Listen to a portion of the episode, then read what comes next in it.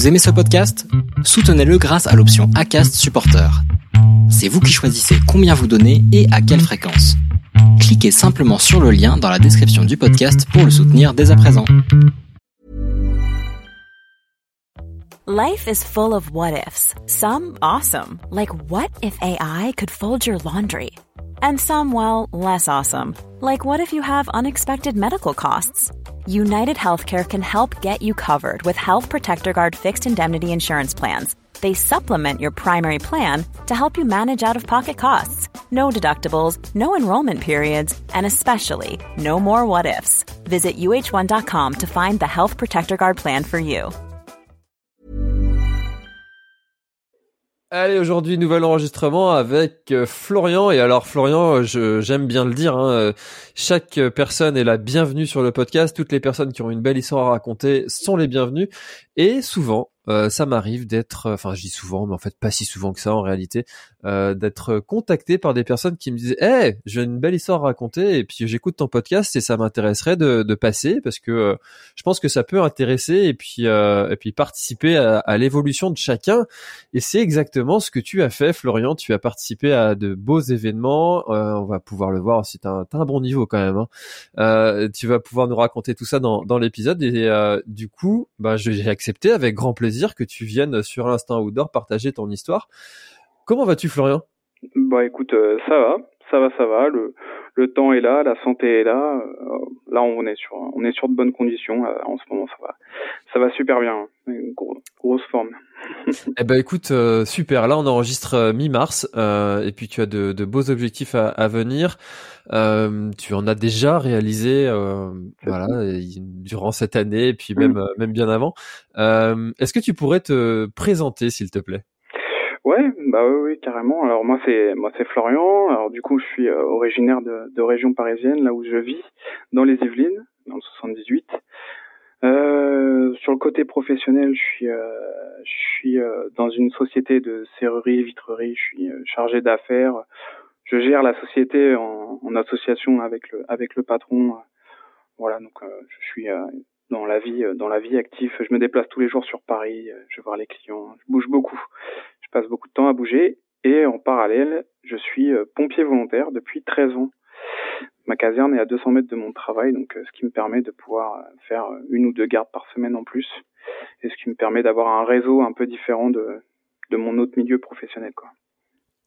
T'as une convention avec euh, ta boîte pour pouvoir partir sur Inter euh, quand Non, euh, oui. quand il y a besoin? Non. Non, parce que nous, on- alors nous, c'est des, c'est des gardes, c'est des gardes, au- au- c'est des gardes postés. hein. donc euh, moi, la, semaine, généralement, je passe une nuit ou deux à dormir en caserne. Donc euh, voilà, quand je dors là-bas, bah, je, je décale en fonction des, des interventions.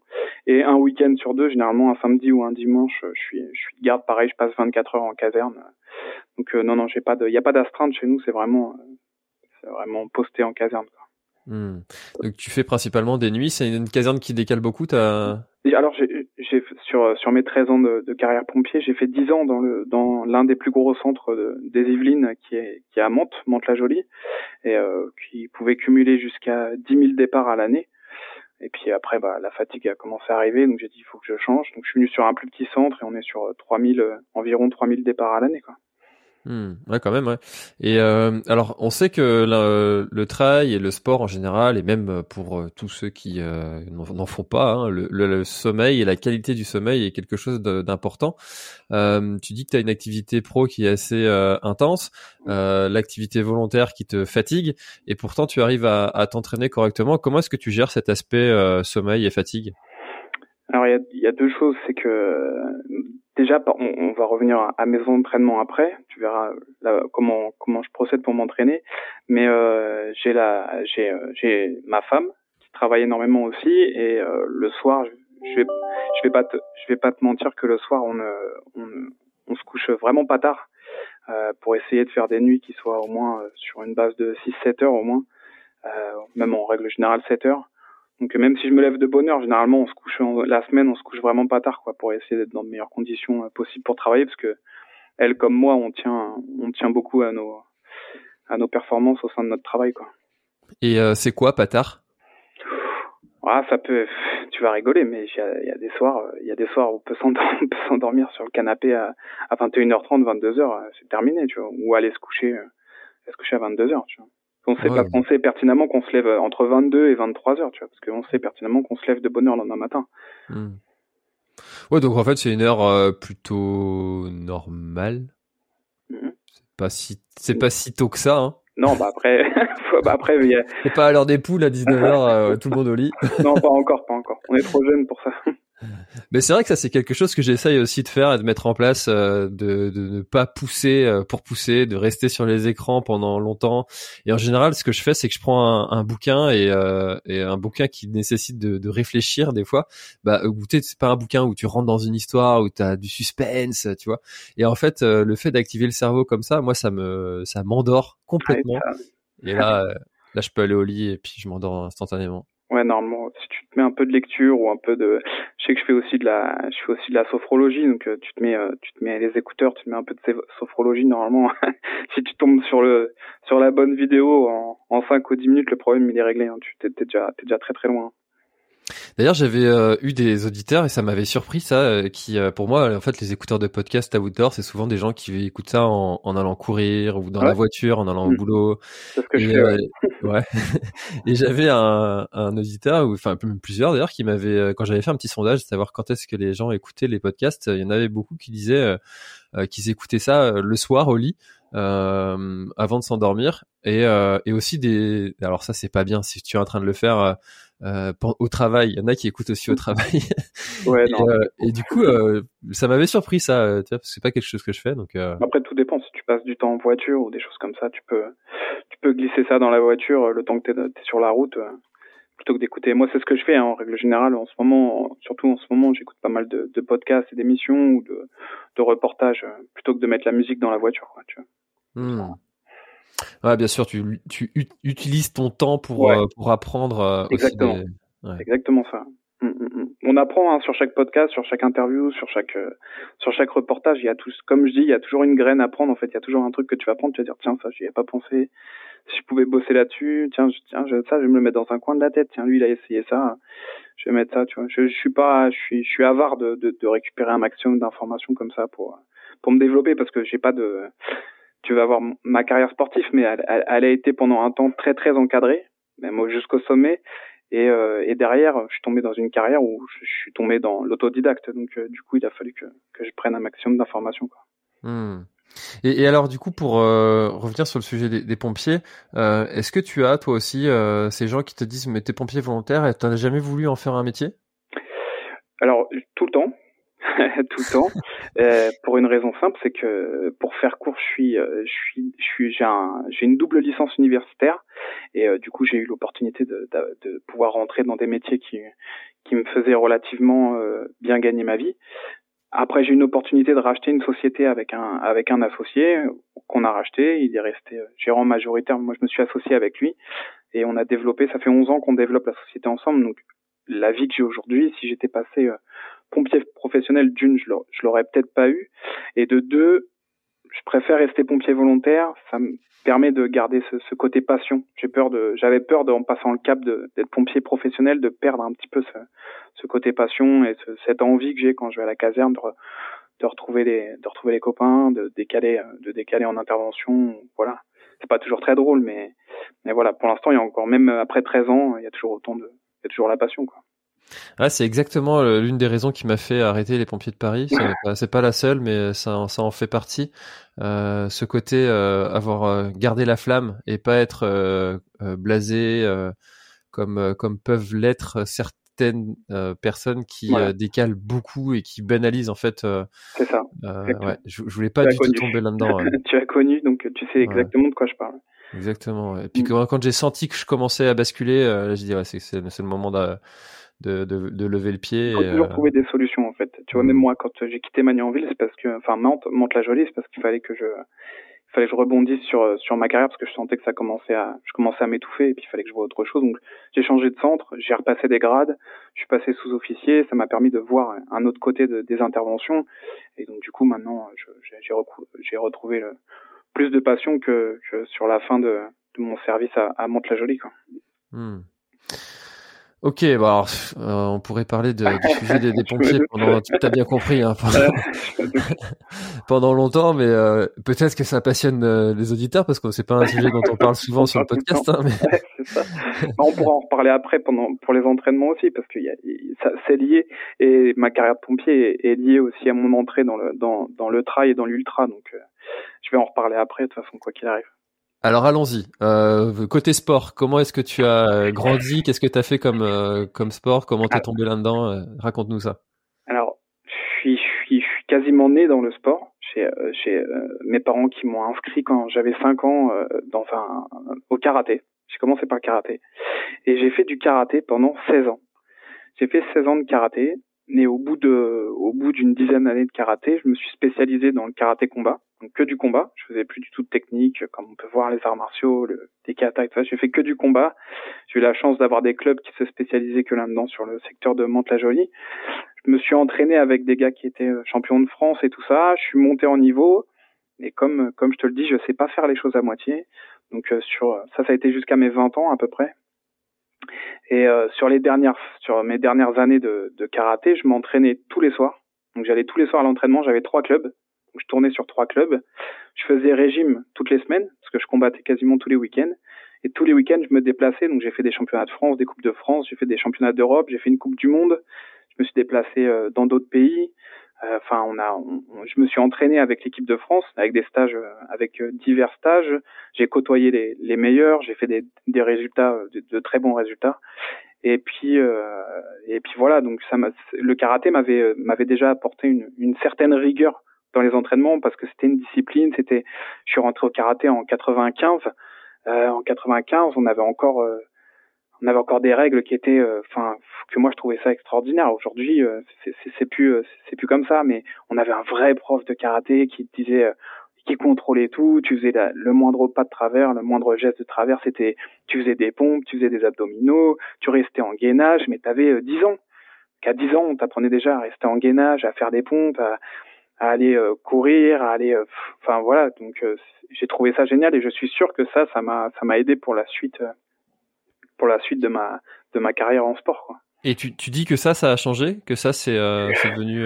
C'est, aujourd'hui, j'ai, j'ai fait, je, je, je, connais encore le, le milieu, je côtoie encore. Il y a encore des profs qui sont en place, mais tu sais comment c'est. On est, on est en 2023, on est à, l'ère des réseaux sociaux, on est à l'ère d'Internet. Je te parle de l'époque, je suis pas vieux, hein, j'ai 32 ans, mais à l'époque, en 95, euh, jusqu'en jusqu'en 2000, 2005, les Internet, les réseaux sociaux, à l'époque, c'était euh, les gars qui avaient Internet chez eux, comme nous, c'était des modems et tu avais 20 minutes par jour d'Internet et encore, tu cliquais, t'attendais 5, 5 minutes.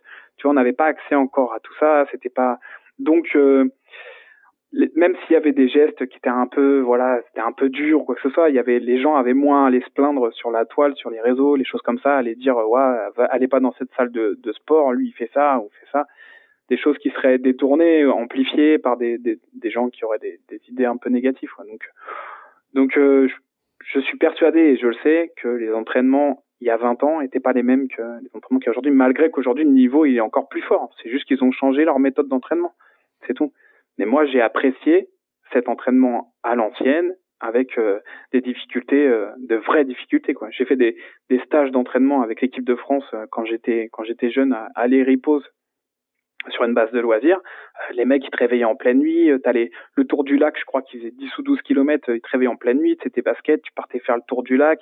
Tu finissais le tour du lac. Tu prenais une collation. Tu repartais à l'entraînement. Tu mettais dans le kimono. Tu t'entraînais pendant deux heures. Enfin, on a fait des, des, des, vraies, des vraies sessions, quoi, des trucs. Euh, là, j'ai dit ouais, ok, ça, c'est, ça, c'est sympa, ça. À la dure, quoi. Ouais, c'était sympa, c'était cool. Franchement, des très bons souvenirs. Hmm. C'est vrai que ça, ça c'est quelque chose qui change. Hein. C'est la société qui change avec euh, toute euh, cette médiatisation qui est devenue euh, facile et instantanée. Et puis, alors après, moi, je suis toujours un peu, tu vois, un peu. en fait, toute génération a dit c'était mieux avant. Ah tu, tu vois, il euh, y, a, eu toujours ce discours-là, quoi. Tu demandes, euh, quand je suis arrivé, par exemple, chez les pompiers en 2007, euh, j'entendais déjà ce discours du c'était mieux avant, et maintenant ceux qui ceux qui ont trois, quatre ans de service vont dire c'était mieux avant, mais c'était mieux avant quoi, enfin. Et en fait, la, société change, et puis. mais mais c'est vrai. c'est vrai que tu as ces, ces, ces, ces pratiques qui, qui, qui évoluent. À voir hein, sur le temps, qu'est-ce que ça donnera. Et, et du coup, alors, le karaté, t'as décidé donc d'arrêter. Ouais, pour des pour, pour ah, des. T'as changé, as changé de micro. Non, non, non. Non, c'est bon, tu m'entends là? Ouais, ouais, t'as changé de micro. Ça va mieux ou pas? Non, c'est pareil. Ça Ça... D'accord. Euh, non, alors c'est simple. Hein. J'ai pas décidé d'arrêter. C'est juste que euh, à 20 ans, j'ai décidé de rentrer chez les pompiers. Et euh, 20 ans, t'es en études, euh, pompier, travail, vie perso. Il y a un moment, tu tu es obligé de. Et puis euh, et puis on n'a qu'une seule vie. Il fallait que je vois autre chose. Quand tu t'entraînes tous les soirs, tous les soirs, j'ai fait 16 ans de karaté. Euh, j'avais fait le tour. Il fallait que je vois autre chose. Je pouvais pas, je pouvais pas rester là, quoi. Donc j'ai décidé du jour au lendemain de, de, quasiment arrêter. J'ai commencé à m'entraîner pour rentrer chez les pompiers. Je suis rentré pompier volontaire et puis je me suis mis, euh, je me suis mis à fond. Je me suis mis à fond là-dedans et puis la, course à pied, la course à pied était déjà, avait déjà fait son apparition quelques années avant. Donc euh, parce que j'ai une relation avec la course à pied qui, dure depuis pas mal d'années. Donc euh, du coup, bah je me suis plus orienté sur la course à pied et puis l'entretien, quoi. Tu vois, c'est marrant parce que j'ai fait du karaté aussi pendant euh, pendant ma toute petite enfance. C'est le tout premier sport que j'ai fait en club, je crois. Euh, ça a duré un an. Euh, mon, père voulait euh, que j'aille faire un sport de combat. J'ai trouvé ça euh, génial dans le principe, mais j'ai jamais eu la discipline de quand j'étais petit de parce que tu sais, as toujours l'image du karatéka qui va péter des, des briques. Euh, quand t'es non, quand t'es gamin, t'as cette image-là, et, euh, et, au final, c'est un sport qui est vraiment, euh, enfin, c'est un peu, il y a un côté ingrat, c'est de répétition des mouvements, de, c'est ça, c'est, ouais, ça. renforcement de la patience. Répétitif, ouais. ouais. ouais. Et, et, toi, qu'est-ce qui t'a, euh, qu'est-ce qui t'a passionné pendant toutes ces années? Qu'est-ce qui a fait que toi t'es arrivé à un, à un, haut niveau? Qu'est-ce qui fait que t'as eu cette discipline euh, au-delà du côté euh, les profs qui euh, qui avaient cette ces méthodes un peu à la dure? Bah, je pense qu'il y a il y a un, alors tu vas voir ça ça se ressent après dans dans ce que j'ai fait derrière, mais il y a il y a un côté de moi qui fait que et je pense que ceux qui vont écouter ça et, et qui me connaissent ils vont rigoler parce qu'ils vont comprendre. Je sais pas faire les choses à moitié. Je ne sais pas, c'est pas possible. Si je fais un truc, si je me mets dans quelque chose, c'est soit je me mets à 100% dedans et je vois ce que ça donne, si ça marche, ou je, je le fais pas, tu vois. Je peux pas, je, je, déteste faire les choses à moitié. C'est soit je, soit je le fais à fond. Donc là, il fallait que je le fasse à fond. quand j'ai vu que ça commençait, que les combats, qu'on commençait à aller au championnat de France, que je commençais à fréquenter des, enfin des, des gars qui étaient en équipe de France, que nous à Mantes, là où je m'entraînais, il y avait du très haut niveau. J'ai dit non, là, il faut que, faut que je me donne à fond. Donc, euh, c'était les entraînements tous les soirs, c'était la pesée, c'était respecter le poids, c'était les régimes, c'était, euh, enfin, c'était, c'était tout, quoi. Hmm. Mais tu dirais que ça fait partie de, de ton éducation parce que, pour, enfin, c'est toujours un sujet. Ça, euh, pourquoi est-ce que certaines personnes sont comme ça et pas d'autres? Ou tu dirais que tu sais pas trop en fait Je sais pas. J'ai grandi avec des parents qui étaient entrepreneurs. Euh, ma mère travaillait à Paris, mon père avait sa société, avait sa société. Euh, on a eu une, avec mon grand frère, on a eu une, une, très très bonne éducation. Après, de là à dire qu'on a eu une éducation qui est poussée sur le euh, donne-toi à fond, parce que mon frère, mon frère un peu pareil. S'il fait quelque chose, tu vas voir, mon frère a fait de l'ultra, il a fait des ultras de 180 km et tout. Enfin, euh, on, on, on, fait, euh, on, sait pas faire les choses à moitié. C'est juste, soit on le fait, on se donne, soit on, soit on le fait pas, quoi. Tu vois, c'est, je, je peux pas, je sais pas. C'est comme ça, c'est ancré en nous, je pense. c'est ancré en nous. et, et, alors du coup, transition vers euh, vers la course à pied. Euh, Tu disais que ça faisait déjà un petit peu euh, partie de ta vie. Euh... Ouais, c'est une, une, sacrée histoire. Ouais, c'est une sacrée histoire. D'autant plus, c'est une sacrée histoire sur. En fait, j'ai un un relationnel avec la longue distance. Enfin, avec la distance de plus de 40 km, on va dire. On, pour parler de longue distance, on va dire qu'on parle plus plus qu'un marathon, qui date depuis très très longtemps parce que quand j'étais quand j'étais gamin. Euh, j'ai une histoire qui, est vraiment anecdotique. Je, ma mère me réveillait une fois par an. Alors c'était le dernier week-end du mois de janvier, et euh, elle me réveillait le matin à, à 8 heures. Alors j'étais gamin, hein, j'avais 6, 7, 8 ans. Elle me portait, elle me mettait sur le plan de travail de la cuisine. Je me mettais à la vitre et là t'avais euh, 1000 personnes qui passaient avec des frontales le dimanche matin. Je, mais, je disais à ma mère, mais qu'est-ce qu'ils font ces gens? C'est incroyable. Il est dimanche, il est 8 heures, et ma mère elle me dit, ils arrivent de Paris. Je dis, c'est quoi? Elle me dit, c'est une marche. Ça s'appelle le Paris-Monte. Ça fait 50, 55 km. je dis, ok, 55 km. Je dis, mais attends. Alors moi, j'entendais des, j'entendais des, des, des, courses à pied, des, des, trucs comme ça, des 10, euh, d'accord, mais même jusqu'au marathon, encore t'es, t'es gamin, tu assimiles pas trop. Et puis toi, quand t'es gamin, une distance comme ça, tu, ça te paraît être le, ça te paraît être le bout de la terre, quoi. Déjà, on dit, les gens, ils arrivent de Paris. Tu dis, bah, ok, d'accord, euh, t'arrives de Paris, bah, prends ta voiture, tu vas moins mal. Tu, tu, tu, dis, c'est pas possible. Et, euh, et ça a duré des années. Et pendant des années, du coup, c'est même moi qui réclamais, qui disait à ma mère, ouais, c'est quand le pareillement, ah, c'est ce week-end bah, tu me réveilles, hein, faut que je sois à 8 heures à la fenêtre, 8 heures, 8, 9 heures, c'est là où on voyait le plus de monde passer, quoi. Et ça a commencé comme ça. Et à l'âge de, euh, donc moi je courais, hein, je courais avec le karaté, je courais déjà, je courais un petit peu et tout.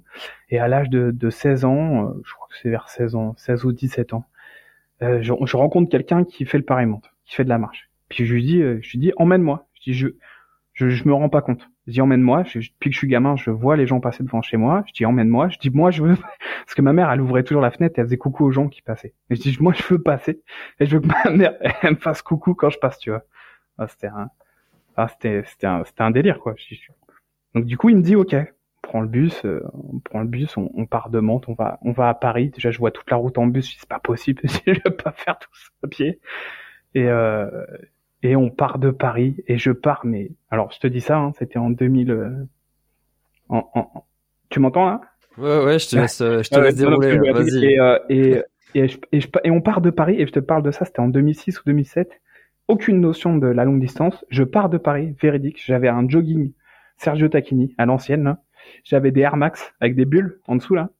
J'avais un sweat, un blouson et j'avais un sac à dos Ispac de l'école avec, oh, une bouteille, avec une bouteille d'eau dedans. Et je pars comme ça avec ma frontale. Mais mais vraiment le tu sais le, le gars qui qui débarque quoi. Genre forcément il y avait des gars qui étaient c'était c'était vraiment de la marche. Tu vois. Bon, t'as toujours un peloton de tête, 200 environ 200 300 personnes qui courent, qui partent devant voilà, c'est reconnu comme une marche, mais vu qu'il y a des ravitaillements et tout, t'as toujours des gars qui viennent pour s'entraîner, vu que c'est balisé et tout, ils partent devant, tu vois. Et est-ce que t'avais le jogging dans les chaussettes? Non, je l'ai pas fait. Honnêtement, je l'ai pas fait. Ça m'a tâté, mais j'ai dit non, on va pas aller jusque là. Bon, ça va alors, ça va. Et donc du coup, je pars et j'arrive mais en catastrophe devant devant chez ma mère, les pieds, les bulles d'air sur les Nike, elles avaient explosé. Je transpire et j'en pouvais plus. Il on me portait limite et ma mère à la fenêtre qui limite les larmes aux yeux à me voir passer dans cet état-là. Elle me dit ça va et tout. Je dis ouais.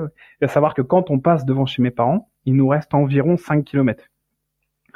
Donc j'ai été jusqu'au bout, j'ai dû mettre, euh, j'ai mis 9 heures je crois pour faire les 55 km quoi. tu vois, un truc euh, incroyable. Et l'année d'après, je recommence. Je dis bah j'y retourne. Je sais pas pourquoi. Donc j'avais couru pendant l'année et tout. Et ça, là il se passe euh, un an, deux ans, trois ans. Et pendant trois ans j'y retourne. Donc je m'équipe un petit peu mieux. Je grappille une demi-heure. Allez, jusqu'à mes jusqu'à mes 20 ans. Et un jour, un jour je me rappellerai toujours et ma mère qui m'écoute, elle va, elle va rigoler parce qu'elle s'en rappelait.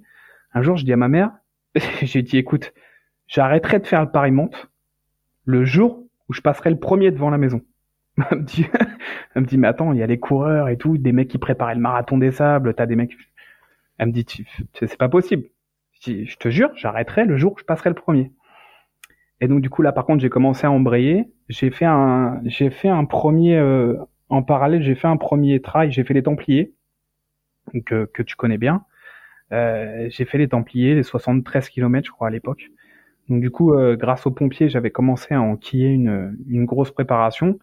Et là, j'ai dit, il faut que je tape dedans. Quoi. Comme j'avais arrêté le karaté, j'ai dit non, là, il faut que, faut que je tape dedans. Moi, quand je suis un homme de défi, si je dis un truc, il faut que j'aille au bout des choses. quoi. Et il se passe, euh, il se passe un an, je crois. Je le fais pas, le pari monte. Je me reprépare pendant un an et je, le fais. Et véridique. Hein allez, cinq minutes avant de passer devant chez ma mère, je prends mon téléphone, j'appelle ma mère, et je dis, je vais passer devant la maison. Elle me dit, attends. Elle me dit, t'as vu l'heure qu'il est, là? Elle me dit, il est 4h15 du matin. Je dis, je vais passer devant la maison. Je dis, j'arrive, là. Dans cinq minutes, je passe devant la maison. Et je suis passé le premier devant chez mes parents. Ma mère qui était à la fenêtre, 4h15 du matin, elle me dit, mais qu'est-ce que tu fais tout? Je dis, ça y est, j'ai réussi. je vais plus le faire. Ça y est, fini. Je fais plus le pareillement. J'ai réussi. Je suis passé le premier. et je suis arrivé à Mantes. J'ai fait les 5 km. Je suis arrivé à Mantes. Fermé. Le sas d'arrivée était fermé. Parce que vu que c'est une marche, officiellement, c'est une marche. On n'est que 200, 300 coureurs. Euh, les gars, ils sont un peu bloqués là-dessus et ils ouvrent pas avant 5 heures. Donc je suis arrivé avant 5 heures à Mantes. Je vois de la lumière, je tape à la porte. Le mec, un des organisateurs ouvre la porte et me dit oui, c'est pourquoi? Je dis bah J'arrive de Paris. Il dit non, non, mais c'est, on n'ouvre pas avant 5 heures.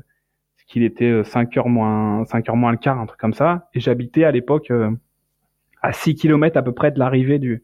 Bon, je dis c'est pas grave, j'ai remis mes écouteurs et puis je suis reparti en courant, je suis rentré chez moi en courant, quoi. Mais j'étais passé le premier devant, devant chez mes parents, donc j'ai plus jamais refait le pareil monte après derrière. Et puis c'est là, c'est là que ça a un peu commencé la, mes longues distances. Après, je dis bon, écoute, je suis capable de faire ça, on va, on va commencer à s'amuser un peu avec, avec cette distance-là, quoi. Elle est excellente cette histoire. Et ça, ça a pris combien de temps entre, entre le moment où, euh, où tu, tu avais ton, ton survêt euh, Sergio Tac et, euh...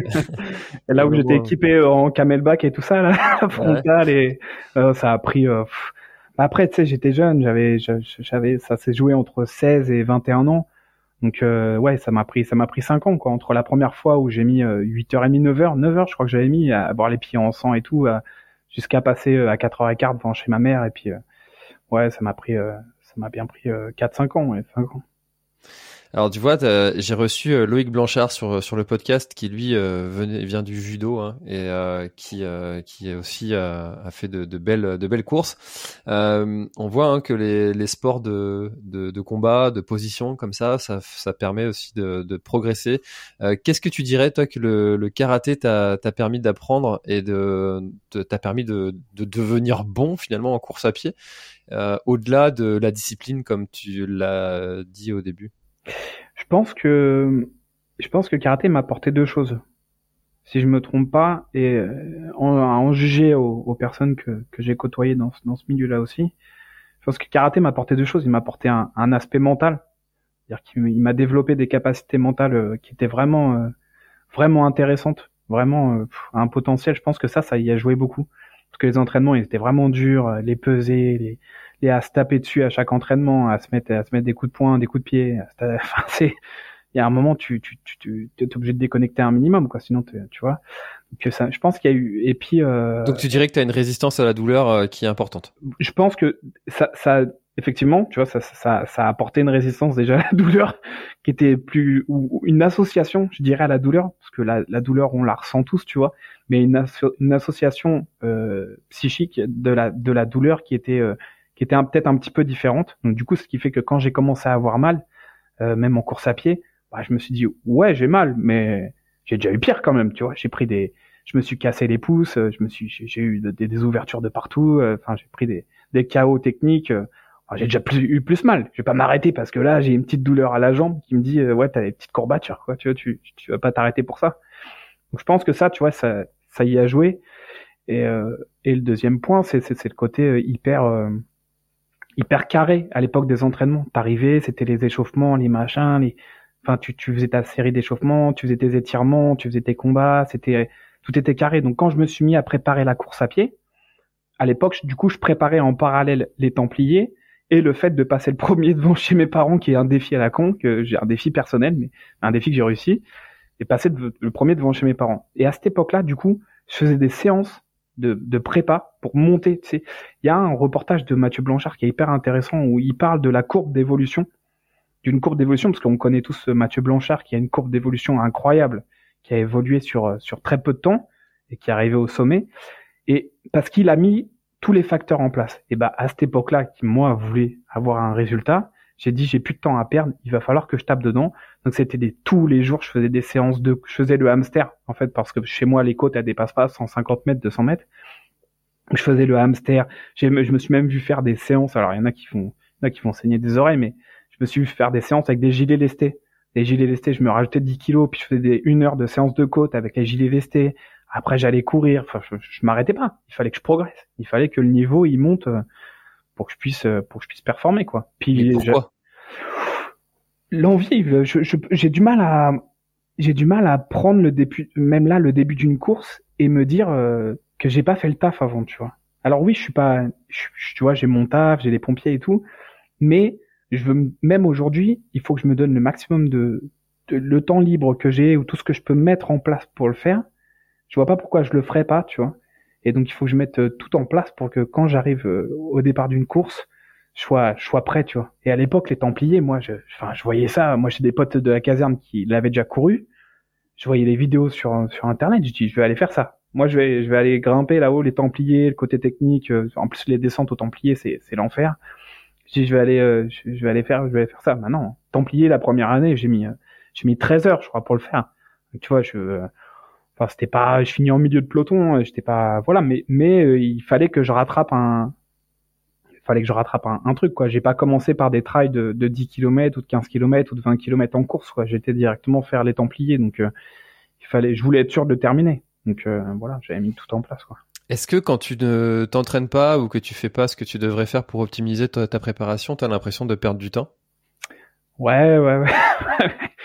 ouais, il y a des fois tu il y a des fois tu te dis euh, tu dis tu te dis que tu pourrais tu, pourrais en faire plus et puis euh, ouais, perdre du temps, je sais pas parce qu'il faut faut quand même penser des fois un peu un peu au repos et puis à, la récupération mais on arrive tellement à des à des stades là comme là je suis en à l'heure actuelle là en ce moment là tu fais 100, 150 km par semaine en courant, euh, tu, tu l'as pas le temps. Quand tu as deux métiers, tu l'as pas le temps.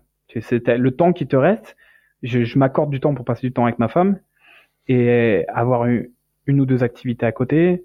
Et puis après, euh, le temps, c'est c'est du repos quoi. J'ai la j'ai la chance, vraiment la chance extrême d'avoir une femme qui est qui est, qui est conciliante quoi et qui me fait, sport, elle fait du sport aussi? Elle en fait énormément. Ouais. elle en fait beaucoup et je vais te raconter une anecdote après sur. On, on, y reviendra, mais sur le sur la course que j'ai fait euh, euh là de laquelle je reviens de, de ton beau pays de Bretagne.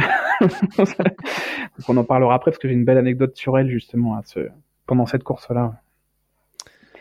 Ah, c'est, ça aide hein, quand euh, le, dans le couple euh, il y, a, y, a, y, a, une cohésion, une entente euh, sur le sujet, mais des fois c'est pas un sujet qui est simple aussi parce que quand on a un qui court, bah, l'autre peut des fois garder les enfants qui restent à la maison et voilà. et quand t'as les deux qui courent, et ben ça se bagarre pour pouvoir aller, faire son entraînement. Donc des fois on a l'impression qu'on aimerait avoir quelqu'un qui fait le même sport que soi, mais c'est d'autres problèmes en fait. Ah, t'as, t'as, une belle t'as une belle charrette pour emmener tes enfants, j'ai vu sur pour les emmener courir. T'as la moi j'ai la, j'ai la chance de. Nous on trouve des solutions. Mon fils à vélo, ma fille est dans la petite euh, la petite charrette. Bon, tu peux pas aller faire du trail, hein, la pauvre, sinon elle se, elle se transformerait en bébé secoué.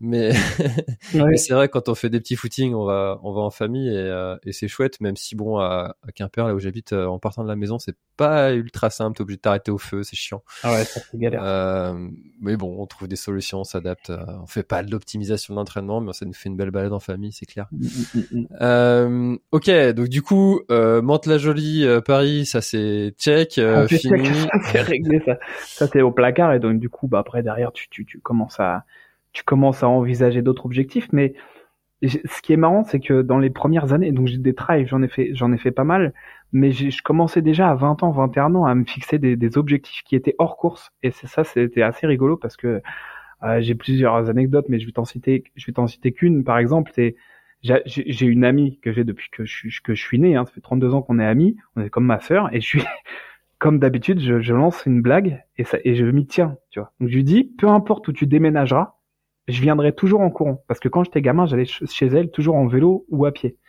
Et euh, du coup, elle a déménagé la première fois, elle était juste à côté de chez moi, donc ça allait. Et un jour, elle me dit, bon, bah j'ai acheté un appartement. Elle me dit, voilà, j'ai acheté un appartement. J'ai ah Donc elle, elle avait acheté un appartement à, à, à peu près 40 km de chez moi, quoi. J'ai ok, d'accord. Et euh, je lui fais la blague. Un jour, je lui dis, bah écoute, euh, tu, je vais venir manger ce soir. Euh, bon, j'avais pareil, 20 ans, 21 ans, je commençais la longue distance. Je dis, je vais venir manger ce soir. Elle me dit, ok, d'accord, bah 20 h je sais plus, 20 h 21 h Ma femme était pas là, travailler, je crois, j'étais tout seul. Et je suis parti, je suis parti à 16 h de chez moi et j'y étais en courant. Donc j'ai frappé à sa porte et elle m'a vu. Elle m'a dit, mais qu'est-ce que tu fais là? Elle me dit, tu, tu, T'es venu en courant? Bah, Je dis, je te l'avais dit. Peu importe où tu irais, je viendrai en courant. Je dis, par contre, meuf, quand même, pas, déménage pas en Europe ou autre part, parce que ça va me falloir que je pose six mois, de, six mois de congé pour revenir, mais je serais capable de le faire, quoi. Tu vois, donc, attention, pour l'instant, ça reste dans le, mais tu vois, c'est des, des, défis comme ça qui ont fait après derrière que je me suis dit, bon, allez, on va, on va commencer à goûter un, un peu à la vraie longue distance, aller se tester en course et puis voir ce que, voir ce qu'on peut donner. Donc, c'est là qu'après, je suis parti, euh, j'ai fait le trail de la Côte d'Opale, j'ai fait à l'époque le, le 90 du Mont Blanc avec 6600 euh, de dénivelé. Donc c'était euh, là ça m'a cette course là m'a beaucoup appris. Euh, c'est là où j'ai vraiment embrayé le pas. C'est grâce à la course au Mont Blanc quoi. Parce que j'ai dit bon là il va falloir bosser redoubler d'efforts parce qu'en fait entre s'entraîner à Mantes-la-Jolie dans le 78 et puis aller affronter des montagnes du Mont Blanc, j'ai dit ouais il y a, y a un gap là. Alors justement, euh, ça me fait rebondir sur sur une question sur le podcast. Maintenant, vous commencez à le savoir, chers auditeurs. J'ai un partenaire cette année sur euh, sur 2023 qui est NAC et euh, NAC d'ailleurs, euh, ce que je vous recommande d'utiliser, c'est leur euh, mélange pour boisson. Ils ont un truc là qui est vraiment fabuleux. Euh, c'est que vous pouvez, surtout pour ceux qui ont des problèmes digestifs, vous pouvez boire avec tous les nutriments qui vont être nécessaires pour pouvoir continuer votre aventure. Bah, du moins, moi, j'ai réduit le nombre de choses que je mange depuis que j'utilise cette ce mélange pour boisson. Donc, je vous invite à aller checker ça et vous avez 15% avec le code Planet Try si vous voulez aller découvrir leurs produits. Je vous mets un lien dans la description. Et euh, NAC euh, a une question à chaque fois sur euh, sur le podcast. Et là, la question pour toi, Florian, c'est comment est-ce que tu fais, comment est-ce que tu t'y prends pour préparer tes trails en montagne avec du dénivelé et notamment le dénivelé négatif, ce qui est souvent un peu compliqué, alors que tu nous as dit que tu habitais en plaine, alors au-delà des séances lestées avec ces allers-retours en côte comme tu as pu faire, comment est-ce que tu t'y prends pour préparer tes, tes trails en montagne? Bah, le là où mes parents habitaient là, c'est on, est euh, on est dans une dans une petite campagne et euh, on est quand même dans un endroit qui est euh, qui, est relativement vallonné. Tu peux prendre sur sur certains endroits. donc c'est une zone d'entraînement. Hein. C'est devenu depuis que le trail c'est c'est démocratisé, c'est devenu réellement tu vas le week-end, c'est une zone d'entraînement. Il y a des gars qui viennent de, de loin dans, dans le département pour venir s'entraîner là. Et c'est c'est il y a des endroits tu peux prendre des pics mais tu peux même des, des, pentes, tu peux même pas les monter en courant, c'est impossible. tu, tu, dois forcer. S'il pleut, c'est mort, tu la montes, tu les montes même pas. Et partant en sec, euh, et là tu prends tout de suite 150 euh, mètres. bah, c'est simple, hein, c'est des côtes qui s'enchaînent. Il y en a à peu près quatre ou cinq d'affilée. Bah, tu montes la première, tu descends la deuxième, tu montes la troisième, tu redescends la quatrième, cinquième, tu reviens. Et puis tu fais ça pendant une heure, deux heures, trois heures, jusqu'à cumuler du dénivelé, quoi. Mais, mais en forêt. Je suis en forêt, je suis dans les chemins. J'ai, j'essaye au maximum de, de, me couper quand même de, de la route. Je, je, je, pas, je déteste. Il y a quelque chose que je déteste que j'aime pas. Vraiment, c'est c'est euh, euh, comme comme moi j'appelle ça comme ça, mais la course publique, ça veut dire que tu me verras pas, euh, tu me verras pas courir en bord de Seine un samedi après-midi ou un samedi à 10h ou un dimanche à 10h quand il y a 100 000 personnes qui courent. Je, je fais pas ça moi, je, j'y arrive pas. Il faut que je sois dans ma bulle, il faut que je me renferme, faut que donc mes horaires d'entraînement, c'est pour ça que mes entraînements, ils sont euh, ils sont euh, ils sont particuliers parce que moi je je, je, pars à chez je pars de chez moi le matin à, à 5h30 5h30 6h moins le quart du matin à la frontale. Je traverse les champs et puis euh, je fais 11 bornes le matin pour venir travailler. Et le soir comme ce soir là tu vois ce soir j'ai une grosse séance parce que comme tu as dit j'ai des objectifs qui arrivent ce soir, j'ai une grosse séance d'environ une trentaine de bornes avec pas mal de dénivelé. Mais ce soir, je vais partir, il va être, euh, il va être 19h. Je vais partir à la frontale, puis je vais partir dans les champs derrière. Il y a personne qui va me voir. Je vais traverser les champs, je vais aller m'enfermer dans la forêt, puis je vais aller faire mes 30 bornes de montée. Je vais aller faire des, je vais aller faire des côtes, et puis, puis après, je vais rentrer chez moi à travers les champs. Il y a personne qui me verra, quoi, tu vois. Donc euh, c'est ça, ça fait, euh, ça te fait aussi euh, travailler cet aspect euh, solitude, introspection, ce côté aussi discipline encore une fois, hein, de d'aller le matin tôt, d'aller tard le soir. Ouais, c'est le matin, surtout le matin. C'est, on en discutait avec un ami avec qui je, avec qui je cours et qui a un très très bon niveau, qui fait des, des, des, podiums dans le coin et tout ça, qui a vraiment. Et lui, il est comme moi. Il est, il travaille avec ma femme et lui, il va, il va au travail en vélo, en courant le matin et on en parle. On en parle. C'est un sujet. On dit, attends, mais parce que lui, il voit à quelle heure je pars le matin. Il me disait la dernière fois, il me dit, mais, toi, toi, tu pars vraiment tôt. Je dis, dis, c'est simple. Je dis, quand j'ai, quand j'ai commencé à me dire qu'il fallait que je progresse, j'ai mis une règle d'or en base, de base. J'ai dit que je parte de chez moi, parce que ça arrive, hein, que je parte de chez moi, en voiture, en moto, en courant ou en vélo, peu importe comment je vais au travail le matin, je mets toujours le réveil à la même heure. Donc ça veut dire, de temps en temps, j'y vais en voiture. C'est-à-dire que même quand j'y vais en voiture, mon réveil va sonner à la même heure que quand je pars en courant. Je le modifie jamais. Comme ça, mon, tu vois, j'ai habitué mon organisme. Donc maintenant, quand mon réveil il sonne le matin, même des fois je suis réveillé avant, mon réveil il sonne à 5h15 le matin, ben, je, me lève, tu vois. Que j'y aille en courant ou que j'y aille en, voiture, pour moi c'est pareil. Et j'avais un ami avec qui je m'entraînais énormément, avec qui on a fait des ultras. je me rappellerai toujours de de cette phrase-là. Il me disait le pire le matin, c'est de passer la porte d'entrée. Une fois que tu as passé la porte de chez toi, c'est terminé après, t'as plus qu'à courir. Le pire, c'est de te lever, de t'habiller, te dire mentalement, faut que j'aille courir, il est 5h30 du mat. Mais une fois que tout ça s'est passé, que t'as passé ta porte, t'as fermé ta porte à clé, après c'est fini. T'es parti, tu cours, euh, tout ça c'est sorti de ta tête. Ouais, c'est pour ça que l'un des conseils fondamentaux que je donne souvent, c'est de de limiter les, les frictions qu'il y a à, ce, ce, moment qui est difficile de, du réveil, de préparer ses affaires, de s'équiper, de d'ouvrir la porte. Enfin, tout doit être euh, simple, fluide. Les affaires doivent être prêtes. Ça. Euh, tu, tu, vois, tout doit être prêt pour limiter ces frictions et le moindre truc qui fait que ça met un petit grain de sable, ça peut faire exploser la machine. euh, donc ça, c'est un vrai conseil, ça, de limiter ces, ces frictions. Après, je me laisse pas le choix aussi, tu vois. Ça veut dire que, par exemple, le lundi, je vais rentrer en courant le lundi soir. Si je rentre en courant, j'ai pas de transport en commun et j'ai pas le choix. Ça veut dire que le mardi matin, quoi qu'il arrive, je suis obligé d'y aller en courant. J'ai pas le choix. J'ai pas de voiture. J'ai chez moi, il y a pas de voiture, il y a pas de moto, il y a pas de vélo. Tout est à ma société. Donc j'ai pas le choix. C'est-à-dire que si je rentre le lundi en courant, je me laisse même pas le choix le lendemain de venir autrement.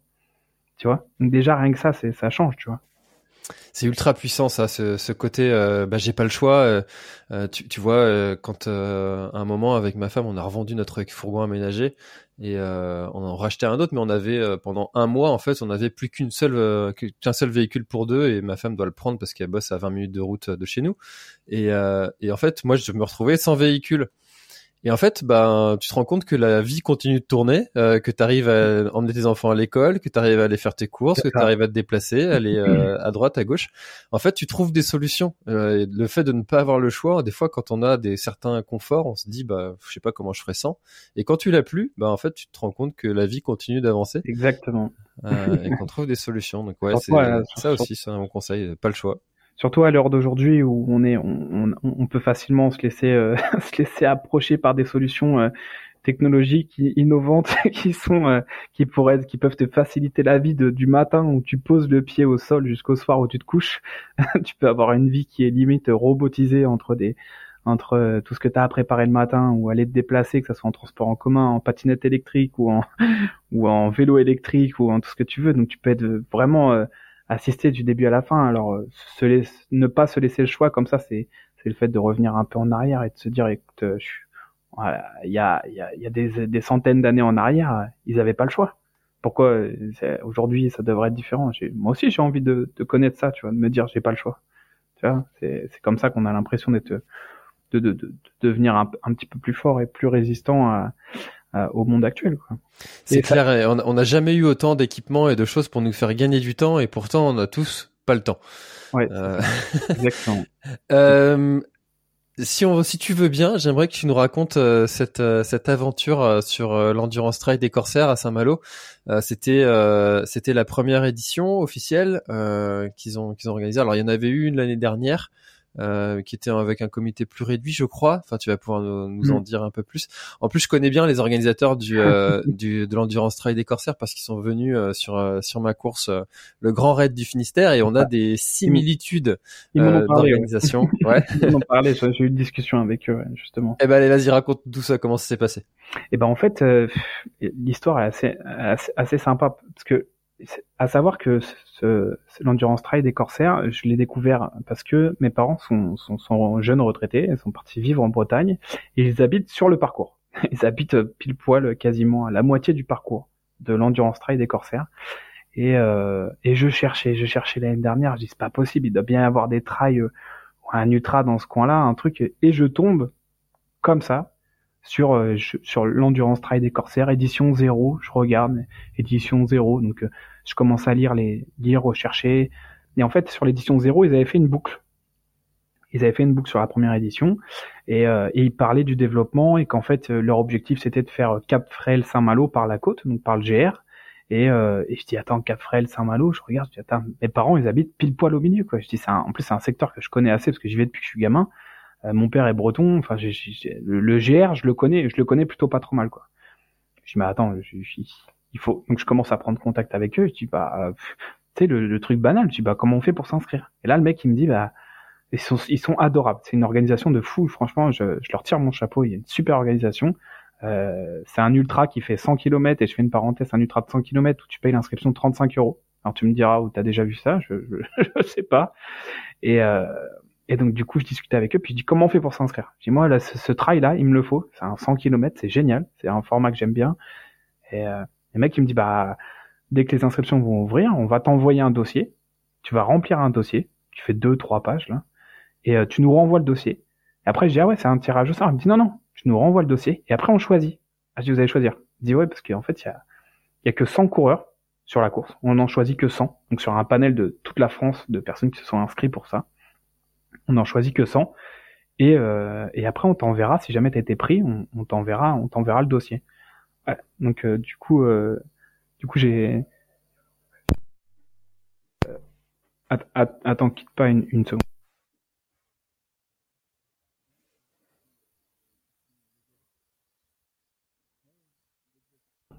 Excuse-moi.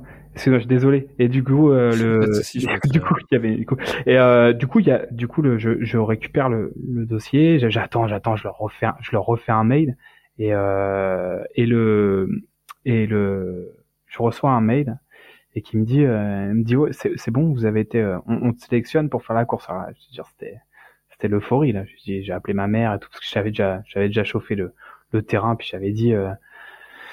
J'avais dit ouais, je leur avais expliqué le parcours et tout, et puis euh, je trouvais ça incroyable quoi, un ultra de 100 km qui passe, euh, qui passe à cet endroit-là, finir à Saint-Malo, euh, démarrer au Cap Fred. Pour ceux qui connaissent, le Cap Fred c'est quand même un, lieu qui est, qui, est- qui est magnifique.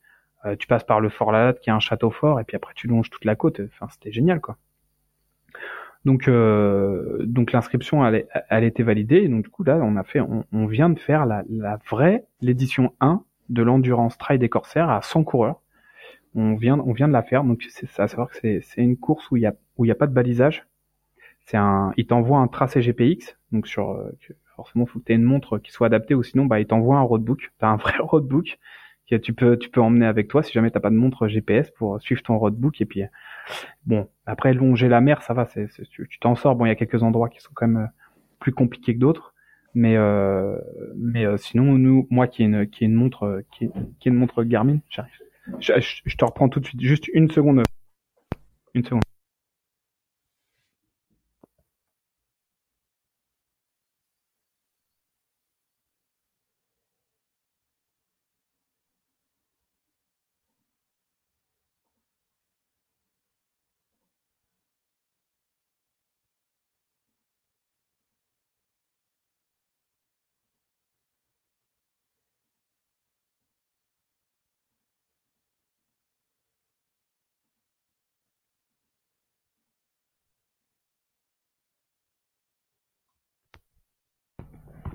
Ouais, je suis de retour. Désolé, j'avais un, un truc, un truc à ouvrir. Tu m'entends? Tu veux m'obliger à faire du montage, t'as pas Ah, je suis désolé. Franchement, je suis désolé. François.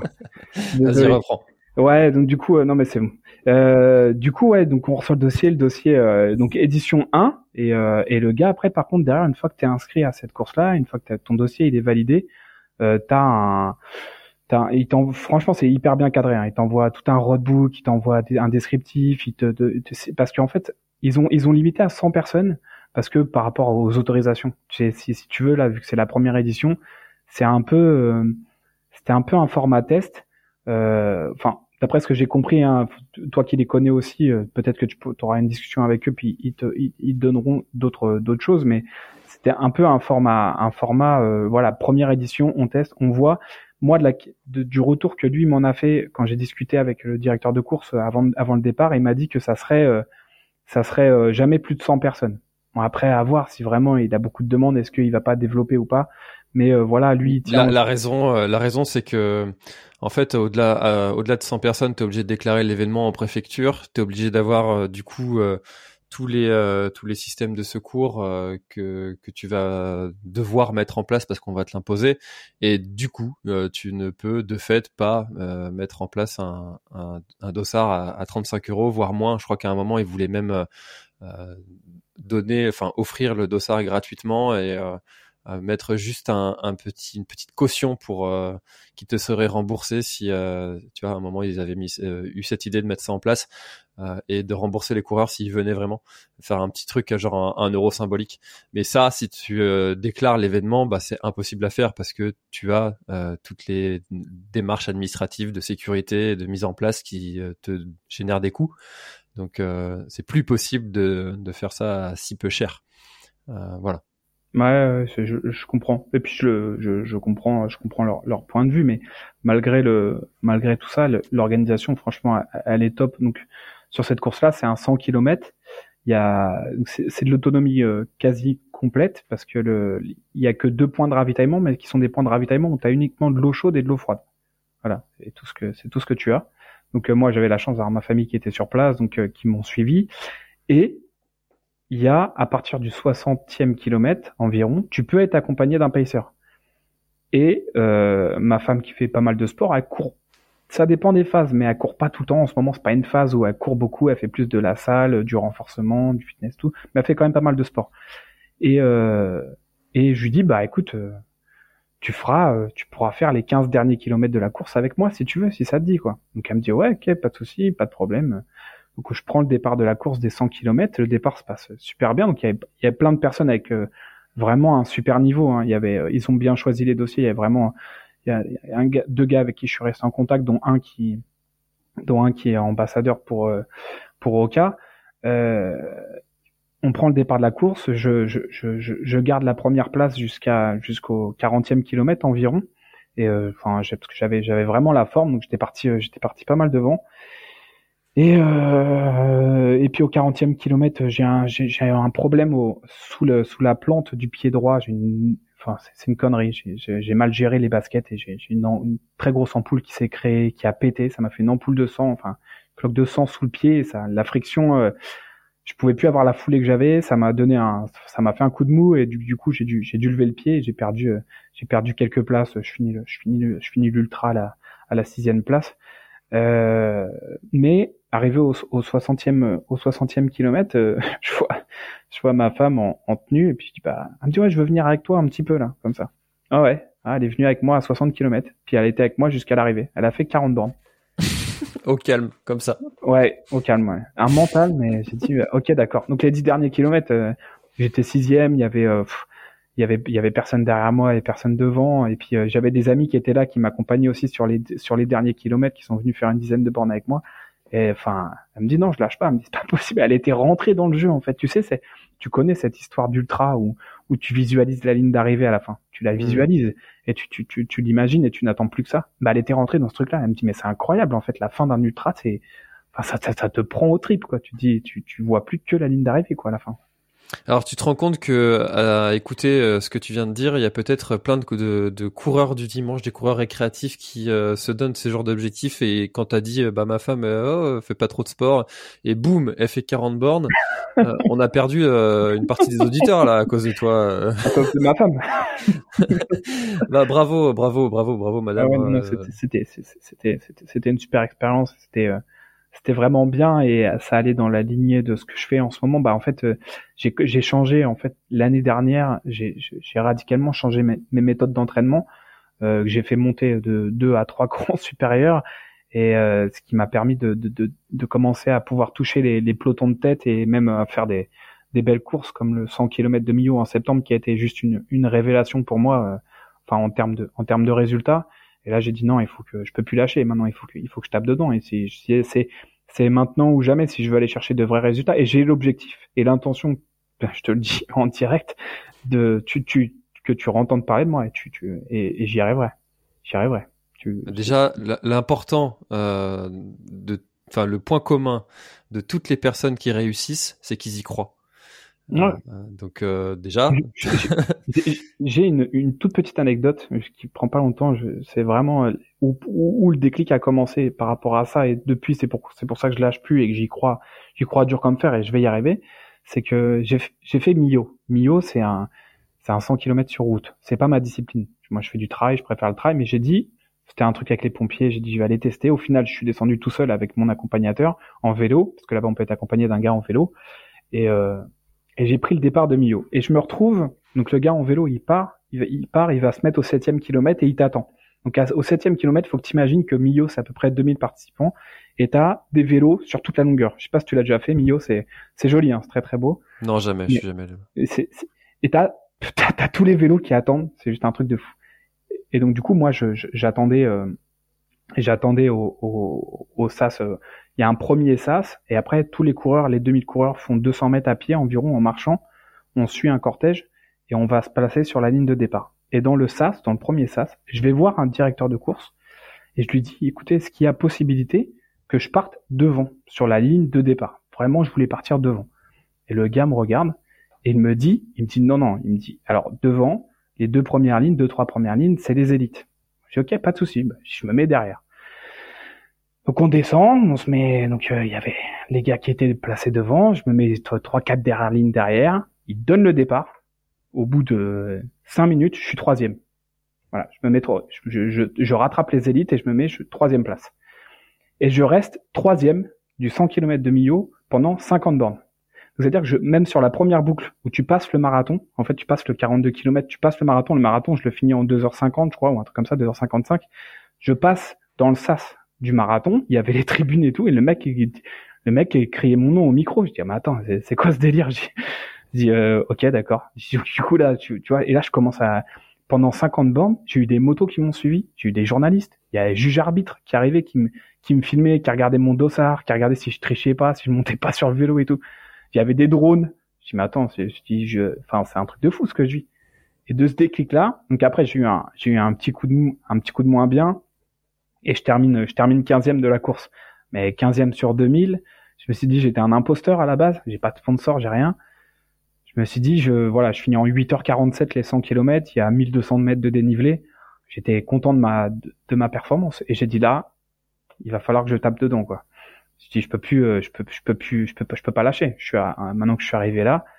Et euh, et ça s'est enchaîné. Et ça s'est enchaîné parce que je, je, je, suis revenu je suis revenu en caserne. Je croise un gars et le gars il me dit bah il me tape sur l'épaule il me sort une blague. Et puis il me dit si tu veux en rigolant dans dans trois semaines il y a Amiens. Je dis Amiens c'est quoi? Il me dit bah c'est un 100 km sur route. Je dis ah plus de route et tout. Il me dit ah t'as la forme va à Amiens. Je regarde Amiens euh, l'année d'avant c'était les championnats de France du 100 km et tout. Je vois la ligne de départ. Je dis bah attends je dis parle pas de la même chose et je vais à Amiens, trois semaines après, trois semaines après Millau. Je dis bon allez vas-y, je prends le départ et puis euh, puis on verra bien. Et puis à Amiens, je fais sixième français au 100 km. Je dis ok d'accord. Je dis bon vas-y, je lâche plus l'affaire. Je dis maintenant il faut que j'accroche quoi. Donc euh, donc euh, du coup Amiens et sachant que Millau je l'ai fait en 8h47, Amiens je le finis en 8h. Tu vois, je fais plus je fais à 12 je suis à 4,44 au kilomètre de moyenne sur sur les 100 km. Donc je dis bah non, ça, y est maintenant je, je lâche plus l'affaire quoi. Qu'est-ce qui a fait euh, ce déclic? C'est ces résultats euh, que tu euh, que tu as obtenus ou déjà avant tu avais cette conviction que tu avais ta place à jouer et, que tu tu pouvais faire quelque chose en termes de classement et de performance? J'y ai cru pendant un, enfin j'y ai cru et je pense que ça a été un premier déclic en 2018 quand j'ai quand j'ai fait sur un pari fou, j'ai fait j'ai fait l'Ironman de Nice euh, il s'est passé une histoire de fou là-bas. Bref, j'avais couru pour une association que j'avais montée, j'avais récolté pas mal de fonds, que j'avais j'avais reversé la totalité des fonds à une association euh, euh qui lutte contre des maladies rares. Et, euh, et l'Ironman de Nice, moi je suis pas du tout un triathlète, je fais pas de vélo, je fais pas de natation et tout. Et il s'est passé, euh, enfin j'ai fait une remontada comme on dit à l'Ironman qui était incroyable. Et là j'ai dit attends, j'ai peut-être les capacités pour pour taper un peu dedans parce que j'ai peut-être l'endurance. Donc euh, maintenant, on va commencer à bosser sérieusement, puis voir voir ce que je peux aller chercher, quoi. C'est, euh, c'est, ça m'intrigue moi tout ça. Comment est-ce que tu arrives à, à passer d'un sport à l'autre comme ça? Parce que euh, ah, euh non mais c'est incroyable parce que tu vois, du, tu passes du karaté euh, à la course à pied, au trail, euh, à la route, à une course marche, mais qui tu fais tu cours. ouais.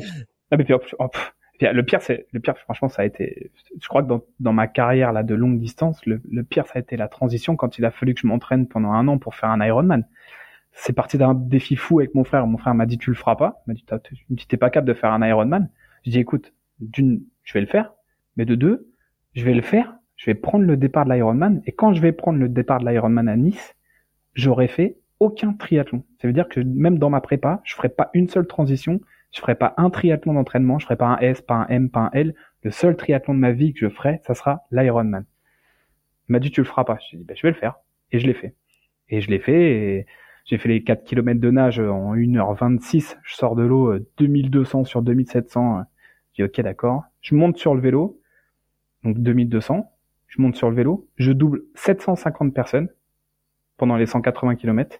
Je pose le vélo, j'attaque le marathon, je redouble 350 personnes. Donc j'ai fait, je passe à une d'arrivée en 12 heures de l'Ironman. Alors que je fais pas de triathlon. Moi, j'ai pris le départ du triathlon avec un de l'Ironman avec un vélo acheté au Trocathlon, 200 balles, un truc de daube qui avait plus de 20 ans, euh, une combinaison euh, between euh, que tu vas au premier rayon que tu as à Decathlon, tu prends, j'avais un casque qui était trop grand pour moi, des lunettes, je voyais rien, et j'ai fait le, le j'ai fait l'Ironman comme ça quand j'ai posé le vélo sur le rack de départ à l'Ironman, les mecs à côté de moi, ils étaient morts de rire. Ils ont vu mon vélo, ils m'ont vu partir avec ça, ils m'ont dit attends. Mais dans le col, quand on a grimpé le col à Nice et que moi je faisais de l'ultra trail et que j'ai appuyé sur les pédales, bah là j'en ai doublé euh, un paquet. Alors les mecs ils me voyaient doubler avec mon vélo tout pourri, les mecs ils regardaient même pas. Ils disaient non c'est pas possible, on va pas se faire déposer par ça quand même. C'était vraiment rigolo, franchement c'était rigolo. Euh, pour ceux qui ont déjà vu un départ de, de, de triathlon euh, et où euh, c'est la course à l'équipement, euh, c'est l'enfer. euh, alors, on parle du trail sport business, mais alors là le triathlon Ah c'est, euh, On on est dans un autre level. On a touché le sommet là. Euh, bon, euh, c'est vrai qu'il y a un petit côté, euh, celui qui a la dernière paire de roues carbone. Hein, euh, bon, on vous aime hein, les triathlètes, hein, mais bon, Ouais, euh, ben faut, oui, carrément, carrément, carrément. faut, faut reconnaître hein, que c'est un peu cet esprit-là qu'il y a dans, dans ce sport. Et, euh, et donc, euh, je vois très bien de quoi tu parles parce que j'ai vécu la, la même chose. Alors, c'était sur un format M, hein, donc. Euh, euh, mais j'ai vécu ce truc de, du vélo tout pourri euh, te regarde de travers. euh, donc je vois très bien. Ah, donc tu comprends bien. Par contre, euh, par contre, moi, la différence de toi, c'est j'ai j'ai j'ai doublé personne. Hein, donc, euh, Ouais, c'est un coup de malchance ça. ouais, c'est- ça. En fait, euh, je voulais rester dans la route derrière. Ouais, c'est ça. chut, chut, chut, je peux pas dire. C'est ça. Euh, Non, mais là, ouais, ça, ça commençait un peu, voilà. Là, après, j'ai dit, bon, bah, vas-y, je vais embrayer. Et puis après, les, les entraînements, j'ai que j'ai mis pas mal de choses en place, d'où le fait d'aller au travail en courant le matin, faire 10 km, le soir 10, 20, 30 km, je peux faire des, des fois, je peux faire 40 bornes par jour, quoi. Tu vois, malgré mes, ma charge de travail. Donc, euh, tu vois, aujourd'hui, je vais, faire une grosse session de plus de 30 bornes ce soir. Enfin, j'ai mis, tout ça en place. Et puis, euh, et puis ça a pas trop mal marché. Donc là, là, il y a des beaux objectifs qui arrivent. Donc euh, on va maintenant on va travailler encore plus sérieusement. J'ai pas pas l'objectif d'arriver en touriste sur les prochaines courses quoi. Peu importe laquelle elle est. hein.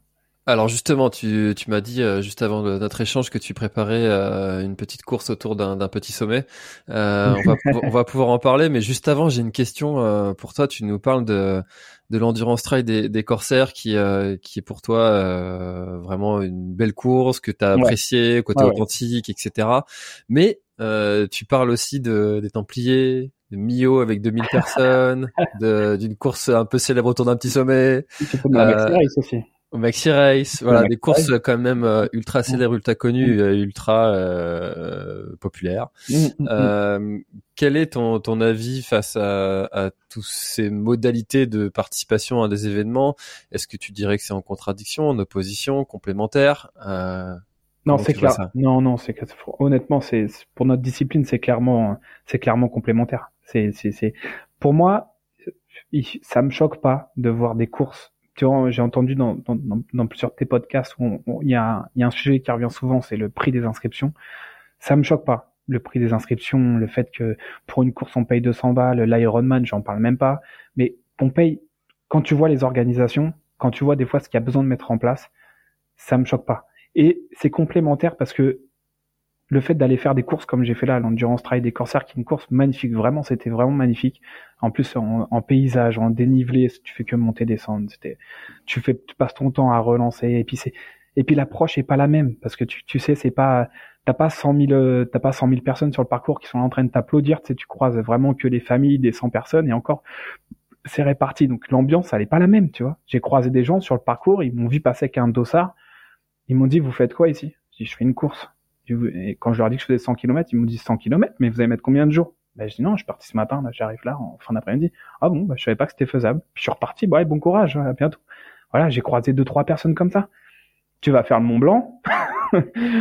C'est pas pareil, tu vois, tu vois ce que je veux dire? L'ambiance, euh, là, il y a personne qui va te demander, tu viens faire quoi ici, tu vois? tout le monde sait. Ouais.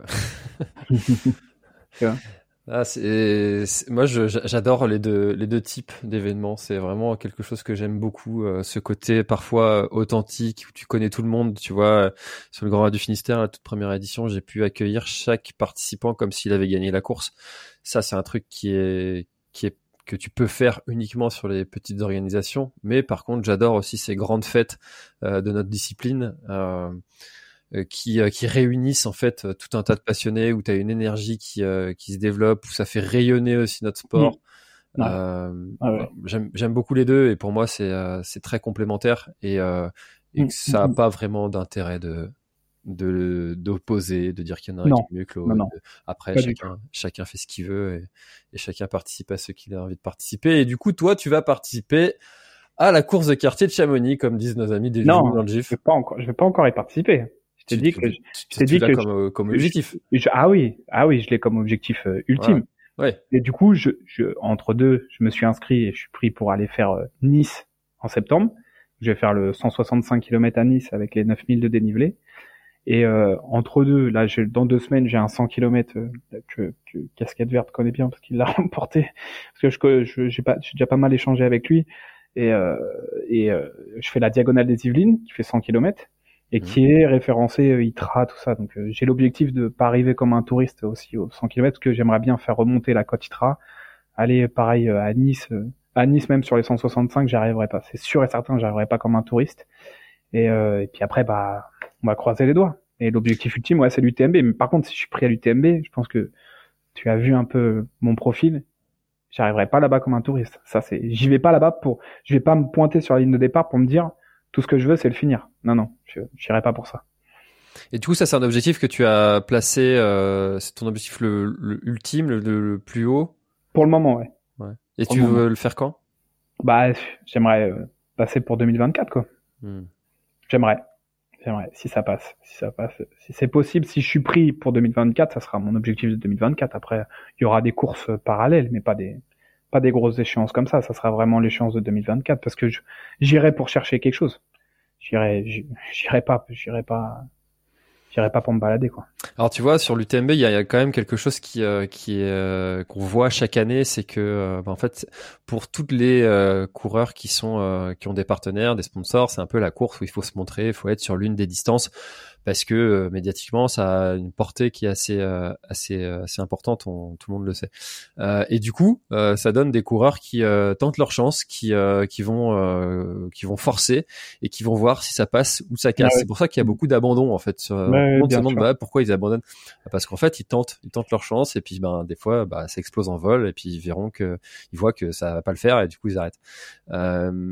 Euh, T'as pas peur de ça, de te faire euh, un peu emporter par euh, par cette euh, cette vague de au départ qui va qui va tenter d'aller d'aller faire une grosse perf et du coup d'exploser en vol?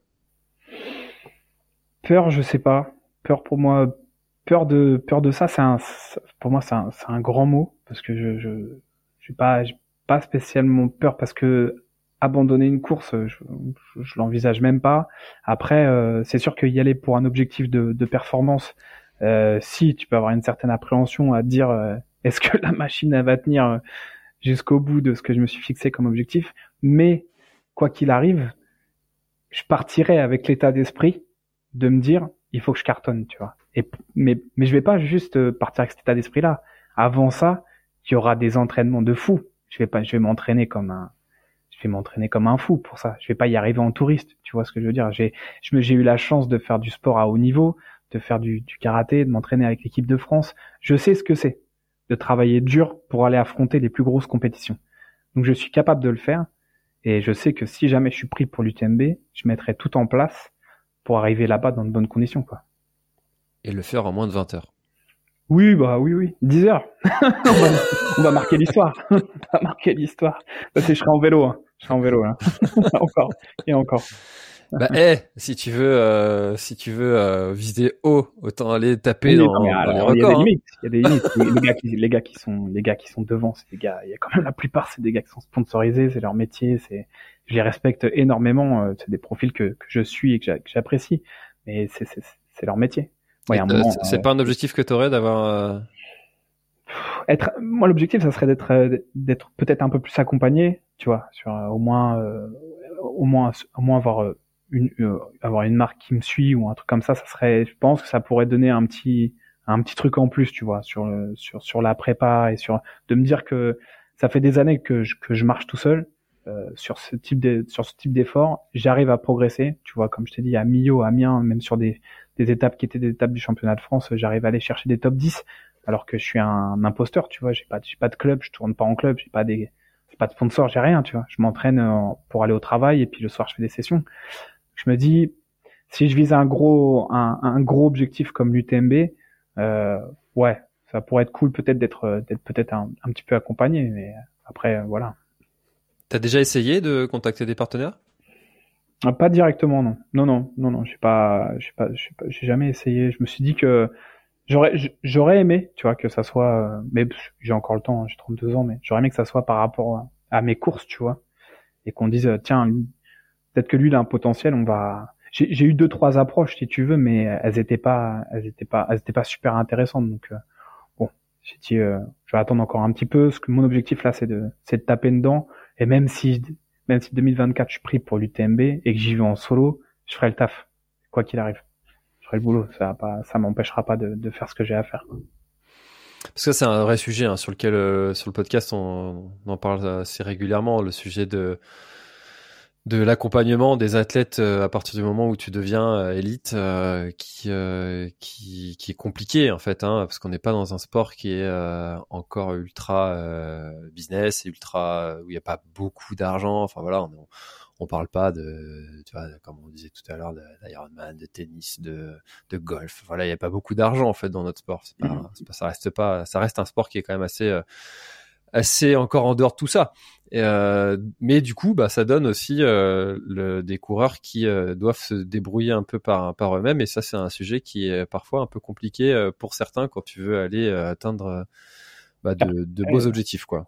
Après, mm. c'est faisable parce que tu vois, comme je dis, j'ai un nom, j'ai un nom qui me suit depuis 2018. C'est Iron 2F. C'est mon nom de. Mais Iron 2F, ça a une histoire. C'est qu'Iron 2F en 2018, je l'ai créé j'ai créé une association, une réelle association, j'ai créé un compte en banque, et c'est un truc qui a été déposé. J'ai, été démarché X sociétés, j'ai récupéré beaucoup de fonds qui m'ont sponsorisé pour la course. J'ai récupéré vraiment pas vraiment de l'argent que j'ai mis sur ce compte-là. J'ai fait l'Ironman. À la fin de cet Ironman, j'ai fait un chèque de la totalité du compte et je l'ai reversé à la FNP, à une association, à une, association nantaise. Et je l'ai fait, tu vois. J'ai été chercher les sponsors, je leur ai expliqué pourquoi, je leur ai montré. Peut-être que si aujourd'hui je, me ressens, parce que l'association Iron 2F, elle existe encore, peut-être que je pourrais m'en servir.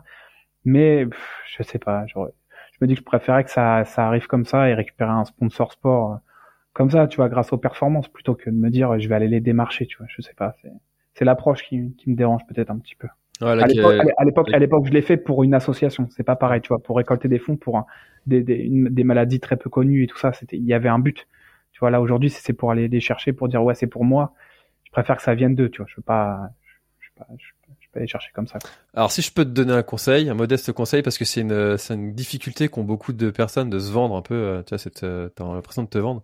En fait, euh, il faut aller chercher le, le partenariat gagnant-gagnant. Tu vois, utiliser des produits, d'aller voir des marques que tu utilises déjà et de juste intensifier le, le, partenariat. Tu vois, comme je fais avec ce, ce podcast avec NAC, des produits que j'ai utilisés déjà avant.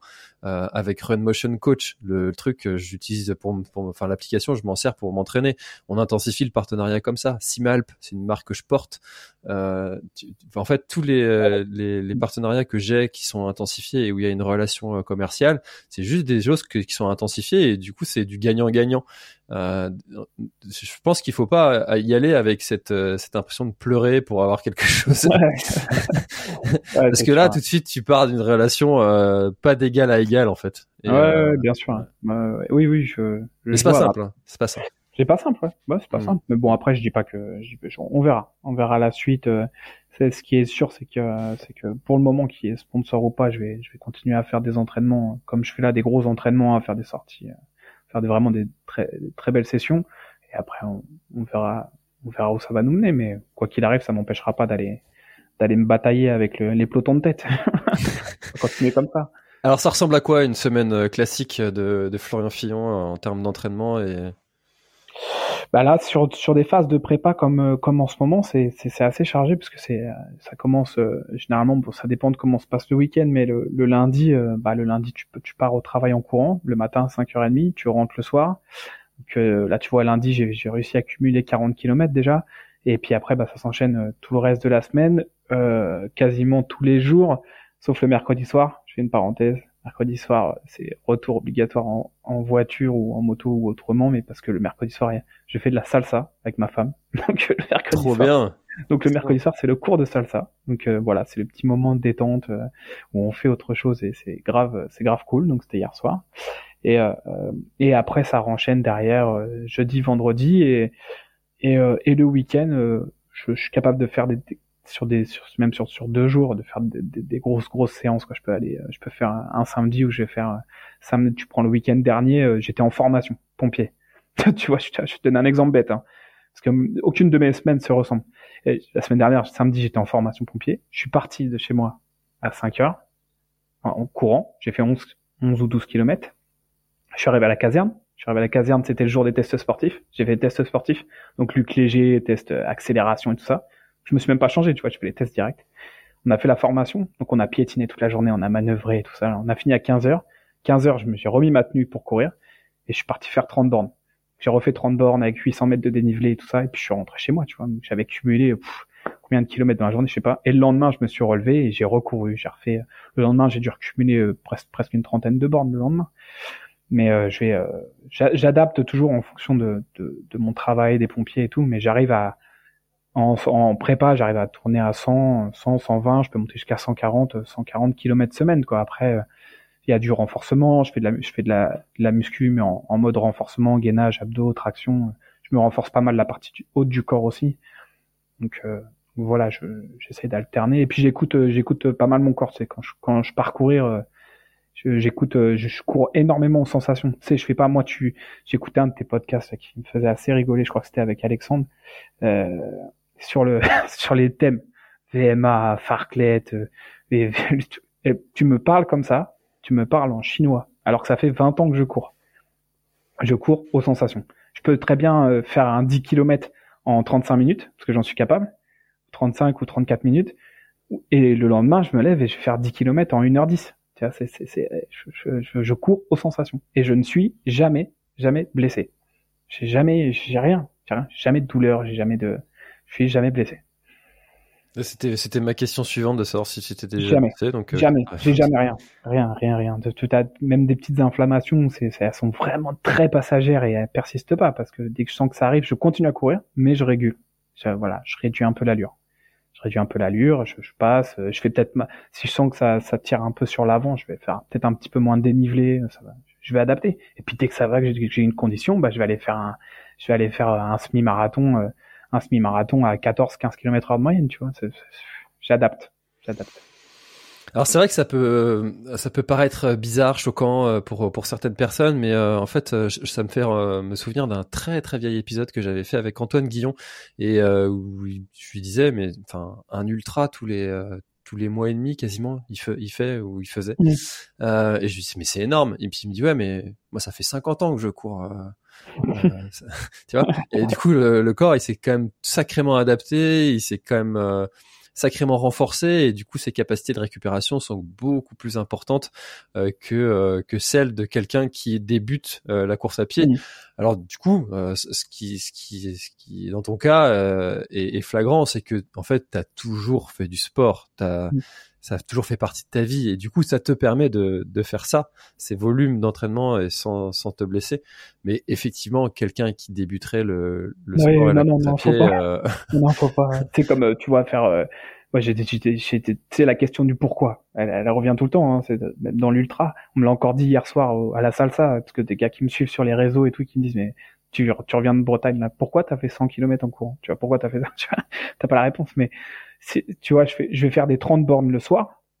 Le lendemain matin, je me réveille, je mets mes baskets à 5h30, j'ai pas une douleur. Je vais reparcourir 10, 15, je peux refaire 20 bornes si je veux. Parce qu'on est habitué, tu vois, quoi qu'il arrive. Je suis pas un athlète de haut niveau, mais j'ai habitué mon corps. C'est-à-dire que je peux me lever demain matin et aller refaire 30, 40 km. J'ai pas de douleur, j'ai rien. Je peux continuer à courir.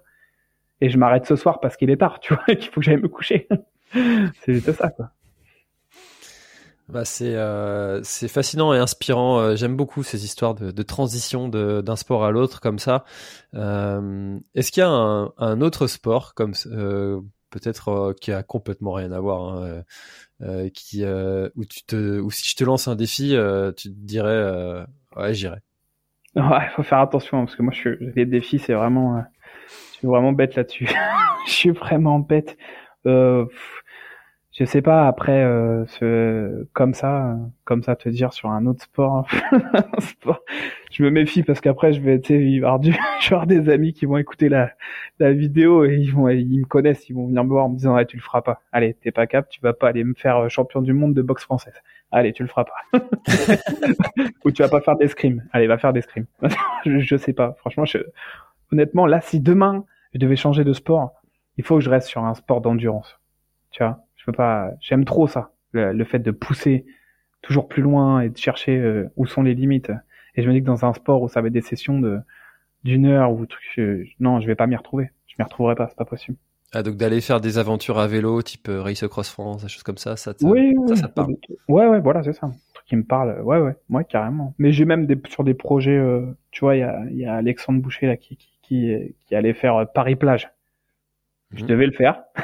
du coup, je, me suis dit, bah, je vais pas le faire. Je vais en trouver un autre. Parce que si je, si, Flo, si Flo, il fait la, si Flo, il fait pareil plage, derrière, on va dire, bon, mais tu vois, quand je l'ai vu faire, j'étais parti, c'était, j'étais déjà en train d'organiser, j'avais fait les tracés et tout, puis après, je dis, bon. Mais tu vois, c'est des genres de trucs que je, que, que je vais me lancer, que je vais faire. C'est sûr, il y aura pas que des courses. Je vais faire des projets solo. Parce que j'en ai besoin. Tu vois. Juste pour créer ma propre histoire. J'ai besoin de créer ma propre histoire pas que qu'elle soit que sur les courses, tu vois. Ouais, je sais pas, tu vois, euh, c'est pas parce que euh, Alexandre l'a fait que plus personne doit le faire derrière. Euh, non, si ça te fait plaisir de le faire, vas-y. Hein. En plus, il passait, en plus quand j'ai regardé son parcours, il passe à 50 mètres de mon pavillon. J'ai dit attends, c'est un délire. J'ai dit il passe là, en bas de ma rue. j'ai dit attends, délire. On s'est eu là cette semaine au téléphone là. enfin, j'ai dit c'est c'est un délire, un délire.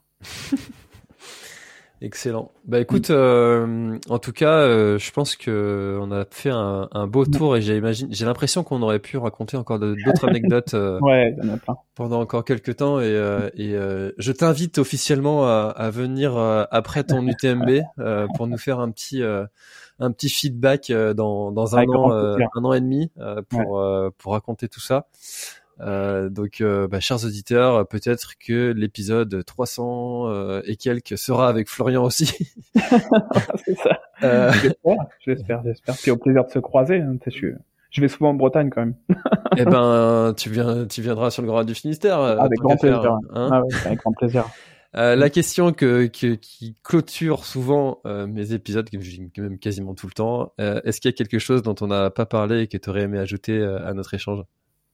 Je fais juste une parenthèse pour finir et euh, je veux juste remercier euh, ma femme et mes proches qui me suivent sur la sur mes trails et sur mes ultra trails parce que pour nous c'est dur mais pour eux c'est ultra dur aussi. Franchement, attendre des heures dans le froid, ils ont fait ma femme m'a suivi au Mont Blanc de nuit, de jour, de nuit, de jour. Attendre dans la montagne, elle m'a attendu des fois pendant 3 4 heures, elle m'attend en bas, elle m'a attendu à Chamonix à 1h30 du matin pendant 2 heures dans la ville comme ça attendre que j'arrive que je descende la montagne et après m'a accompagné avec le sourire jusqu'à la ligne d'arrivée. Ils ont un mérite incroyable. Ils ont un mérite déjà sur les entraînements toute l'année parce qu'ils supportent et sur les courses. Franchement, euh, je veux juste les remercier que ce soit mes parents, ma famille, euh, mes amis et ma femme surtout. Euh, juste, juste les remercier quoi, c'est tout. Eh ben écoute, le message est passé et tu as raison de le souligner. la puissance de, des accompagnateurs, de l'entourage est souvent sous-estimée et ceux qui ne l'ont pas euh, bah, vous avez euh, ben euh, il vous manque une brique pour, compléter toutes les mm. compétences que doivent avoir un, un coureur.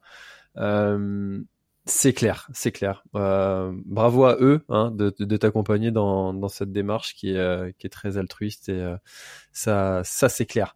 Euh, merci Florian pour euh, ton passage sur sur le podcast. Euh, c'était c'était passionnant. On a réalisé un, un, bel échange, du moins moi je trouve. Euh, bon courage pour toutes tes préparations et puis bah, je vais suivre Iron 2F avec avec attention sur, les réseaux et puis bah, écoute, je mettrai le lien dans la description si vous voulez aller suivre Florian. Euh, sur les réseaux, c'est Instagram principalement, hein, c'est ça hein? Ouais, Instagram et Strava, ouais. Instagram, Strava. Voilà. Les deux surtout. Ouais. Mm. Ça marche. Merci Florian, à bientôt. Merci à toi, merci. Salut.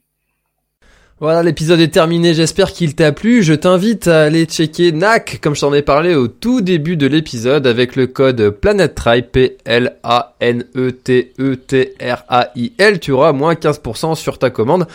Et moi, je te souhaite un très, très, très, très, très bon footing, très bon trajet. Bref, ce que tu es en train de faire, je te le souhaite un très bon. Allez, à bientôt dans un prochain épisode. Bye bye.